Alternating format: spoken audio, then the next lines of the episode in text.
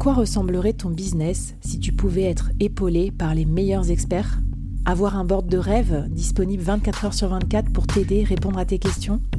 Je suis Flavie Prévost et ce board, je l'ai créé pour toi dans ce podcast. Tu es dirigeant, entrepreneur, freelance ou tu vas bientôt te lancer? Ne reste pas tout seul dans ton coin. Inspire-toi des conseils des meilleurs chaque jour par ici, à mon micro. Et si tu l'oses, on te mettra au défi parce que nous, ce qu'on aime bien, c'est te faire progresser vite et bien. Alors bienvenue à toi, bienvenue dans ton board et bon épisode. Cette posture, je la vois beaucoup chez les commerciaux, mais aussi chez les entrepreneurs, chez les freelances, les coachs, les formateurs, tout ça peut-être chez toi qui est en train de m'écouter. Cette posture, elle te coûte des points de vente, c'est-à-dire qu'elle te fait perdre des opportunités à chaque fois que tu rencontres des clients, ce qui est bien dommage parce que tu n'as pas que ça à faire de prospecter et en plus de faire des rendez-vous clients dans le vent. Cette posture, j'en ai parlé dans un épisode de podcast sur Marketing Square avec Caroline Mignot. Parmi les tu l'amour de la vente, cette posture, c'est ce que j'appelle la posture basse. Quand on veut vendre quelque chose à quelqu'un, on s'inscrit dans une relation transactionnelle déséquilibrée. Le vendeur, il a besoin qu'on lui achète. L'acheteur, il a tout le choix du monde, il peut faire appel à un concurrent. S'ensuit un, malheureusement un rapport de supériorité, un rapport un peu parent-enfant entre l'acheteur et le vendeur qui n'est pas des plus sains. Parce qu'on te le dit d'ailleurs même dans le management qu'il ne faut pas avoir ce genre de rapport-là. Pour rééquilibrer les choses, on va devoir gagner en statut en tant que vendeur, se rehausser un petit peu au niveau de l'acheteur et lui montrer que notre vie ne dépend pas de lui. Il faut quand même rester agréable, mais on va casser cette posture basse avec des techniques qui vont nous aider à augmenter notre statut. Ces techniques, déjà pour commencer, ça va être de supprimer toute la politesse superflue. Quand on veut vendre quelque chose à quelqu'un, on a tendance à en rajouter avec beaucoup de formules de politesse, surtout quand on veut vendre quelque chose à quelqu'un d'un statut élevé, par exemple un PDG. Sauf que bah là, il y a deux problèmes dans l'affaire. Déjà, trop de politesse, ça fait pas naturel. Et d'autre part, les personnes du type C-level ou cadre dirigeant, mettez-vous dans leur peau. Est-ce que vous pensez que eux, quand ils envoient un mail à leur équipe pour faire quelque chose, ils disent Aurais-tu l'amabilité, s'il te plaît, je te prie de bien vouloir euh, faire, etc. Non, ils vont plutôt envoyer un mail disant pour action.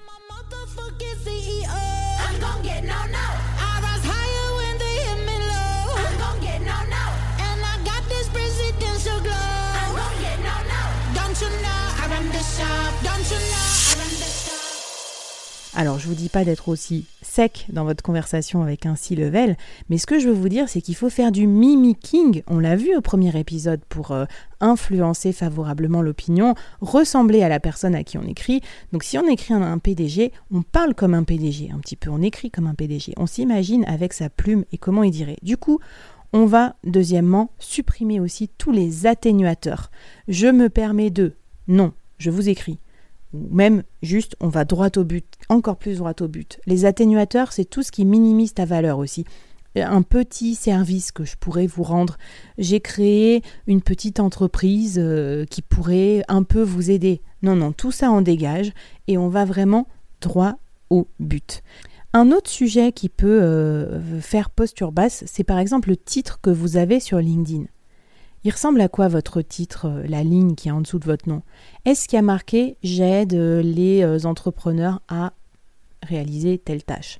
Si oui, ça fait un peu pitch. Donc c'est pas désagréable parce qu'on voit ce que vous vendez, mais ça fait un peu j'ai quelque chose à te vendre au toi entrepreneur.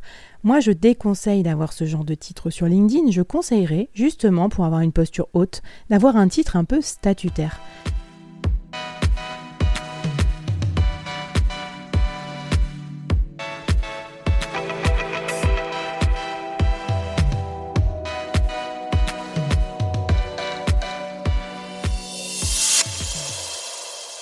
Par exemple, dirigeant slash efficacité ou bien euh, dirigeant slash fintech. On ne sait pas vraiment ce que vous vendez, mais là, vous vous positionnez en égal par rapport aux dirigeants que vous voulez sans doute closer, comme par exemple des DAF. Voilà, ça, ça peut vous permettre d'avoir une, euh, une augmentation de vos taux d'acceptation de vos demandes sur LinkedIn. Et voilà, il y a aussi un petit peu de mystère, je vais en parler dans les épisodes de la fin. Euh, qui fait que voilà, ça donne envie, c'est pas trop littéral. Et du coup, on se détache de la marée des j'aide les entrepreneurs à. euh, qui semblent être quand même une marée plutôt commerciale et on a peur en les acceptant, ces gens-là, qui nous envoient direct après des emails euh, pour nous proposer de nous vendre tout un tas de trucs. Donc le défi il est tout trouvé pour cet épisode. Je te propose de changer ton titre sur LinkedIn pour un titre plus statutaire. Moi, tu vois, pour mon titre, euh, je crois qu'en ce moment, j'ai choisi de montrer de quoi je parle, comme si j'étais un média. Ça, ça peut être aussi une bonne idée quand vous euh, voulez pas faire trop salesy, c'est-à-dire montrer que vous avez quelque chose à vendre. Vous pouvez dire pour intéresser vos clients cibles, je parle toutes les semaines sur LinkedIn euh, de finances décentralisées. Votre premier harpon pour intéresser vos clients, c'est de leur parler de ce qui les intéresse eux.